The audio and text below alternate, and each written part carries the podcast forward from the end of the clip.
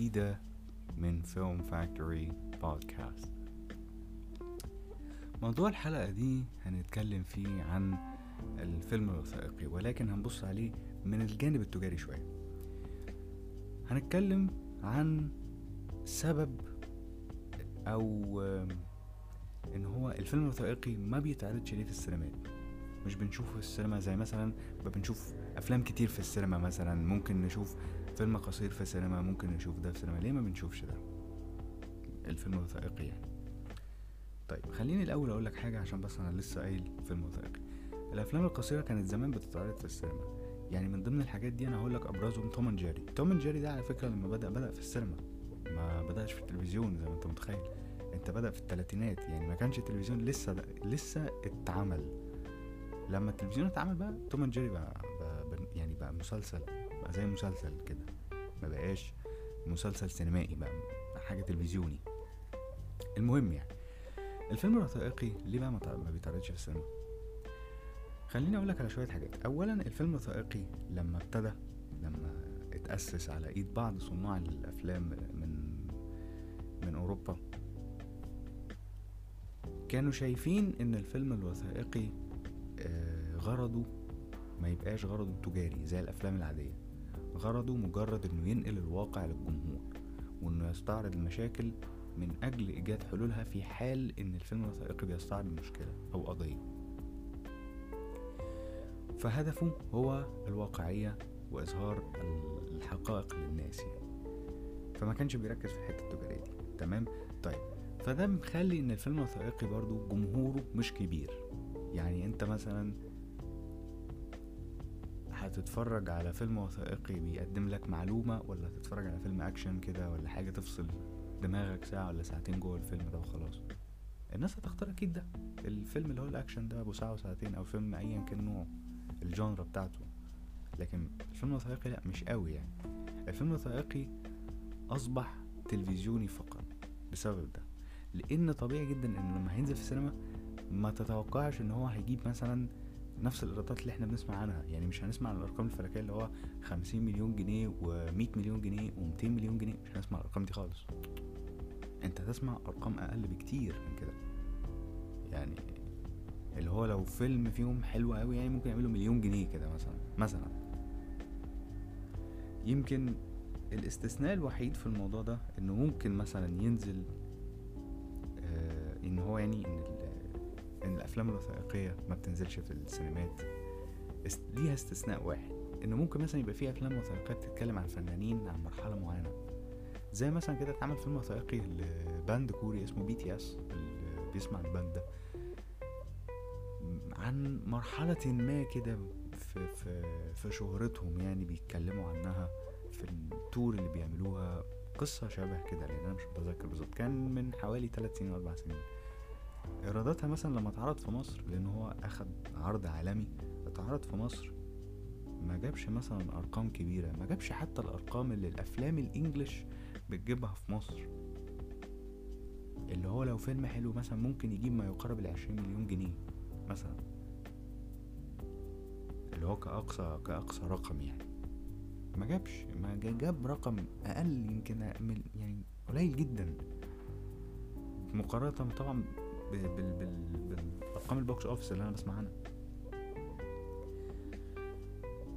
فالأفلام الوثائقية أخذت اتجاه بالسبب ده أخذت اتجاه آه إنها تكون في التلفزيون. مع إن أصلا المؤسسين بتوعها لما قالوا إحنا عندنا إظهار واقعية ما قالوش كده وسكتوا لأ ده قالوا إن هما هيعرضوها في أماكن معينة.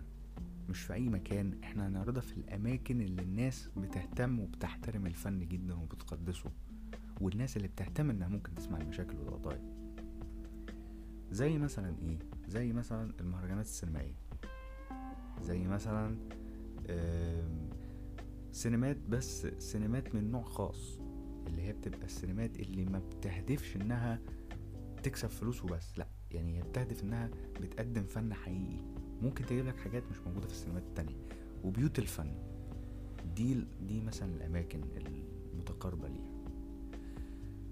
في ممكن برضو من ضمن الأماكن ودي اتضافت بعد كده التلفزيون. طبعا عندك مثلا في الأفلام الوثائقيه عندك قناة النيل الثقافية مثلا بتجيب عندها كم كبير من الأفلام الوثائقية مثلا بتعملها. مثلا ومن إنتاج الدولة. ممكن مثلا وممكن مثلا آه، قنوات زي National Geographic ومجموعة من الأعمال الوثائقية من مسلسلات وثائقية وأفلام وثائقية حاجات ليها علاقة بالطبيعة ليها علاقة بالحيوانات ليها علاقة بالتاريخ أو زي مثلا History قناة History اللي بتهتم بالتاريخ وبس وبتعمل كل الأعمال الوثائقية التاريخية. طيب هل مثلا جمهور الفيلم الوثائقي تفتكر ممكن يكون قد إيه؟ اللي أنا أقدر أقوله لك إنه مش هيكون بنفس الحجم الجمهور في الأفلام العادية. يعني هنقول مثلا جمهور الأفلام العادية كام؟ مليارات مثلا؟ ممكن. لكن الأفلام الوثائقيه أقل بكتير. أنت داخل على جروب أصغر. مش أصغر اللي هو مية واحد لا يعني أصغر من حيث العدد. يعني ممكن مثلا إيه؟ انت في الفيلم العادي مليار ممكن يبقى ده مليون. ممكن. يعني أنا طبعا ما عنديش معلومة مؤكده يعني معلومة مؤكده على العدد بالظبط بس ده اللي فعلا معروف. وطبعا خلونا نتكلم في حاجة كمان إنه اللي من ضمن كمان اللي اهتم بالأفلام الوثائقية هي المنصات الرقميه باكملها مش هنقول على الأسامي كلها عشان هنقعد طول الحلقة هنحكي في الأسامي بس هما فعلا اهتموا. ومن أكثر المهتمين بيها يمكن Netflix مثلا ويليها شبكة HBO يمكن أكتر اتنين. ولكن الناس بتشوف إن ده يعني في بعض الصناع بيشوفوا إن هو موضوع تجاري شوية. تجاري شويتين يعني. إن هو فكرة إن أنت